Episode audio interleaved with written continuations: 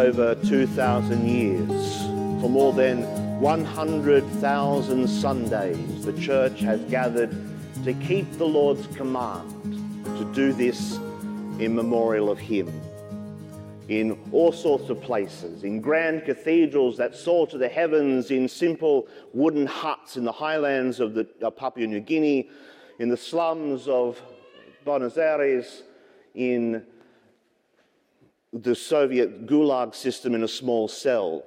The church has gathered and Eucharist has been celebrated for all sorts of reasons moments of great national pride and celebration, moments of national tragedy.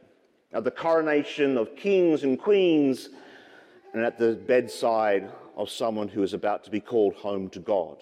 In all of those times and in so many more, in all of those places and other places, such as here, celebration of Eucharist has been kept because the Lord has commanded us to do this in memory of Him. 60 years ago, in its first document on the constitution of the sacred liturgy, the Second Vatican Council reminded us that the celebration of Eucharist is the source and summit of the Christian life. Celebrating Eucharist is what marks us out as Christians. It's also that thing that allows us to become more and more who we proclaim to be, the body of Christ. When we celebrate what happens in this place each week, we are reminded that we receive the body of Christ so that we can become the body of Christ here and now in this time and place, so we can be about the mission that God has entrusted to us to proclaim his death and resurrection, as we hear Paul remind the Corinthians.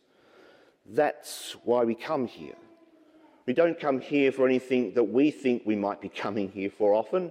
We come here so that we can receive the very body of Christ and become more and more the body of Christ. And our task is to allow God's gift of God's self to work within us and so that we can be transformed each and every time we gather in memory of Him and become who we are called to be.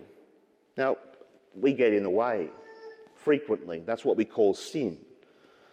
But here today, as we celebrate this great solemnity, we are reminded of the great gift we have been given a gift of God's love, a gift of His very self that's given to us so we might become the body of Christ here and now.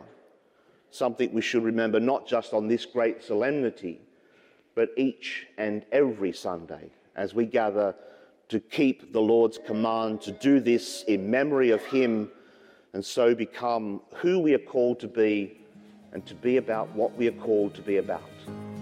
That's the beauty of what we celebrate here tonight and every week in this place.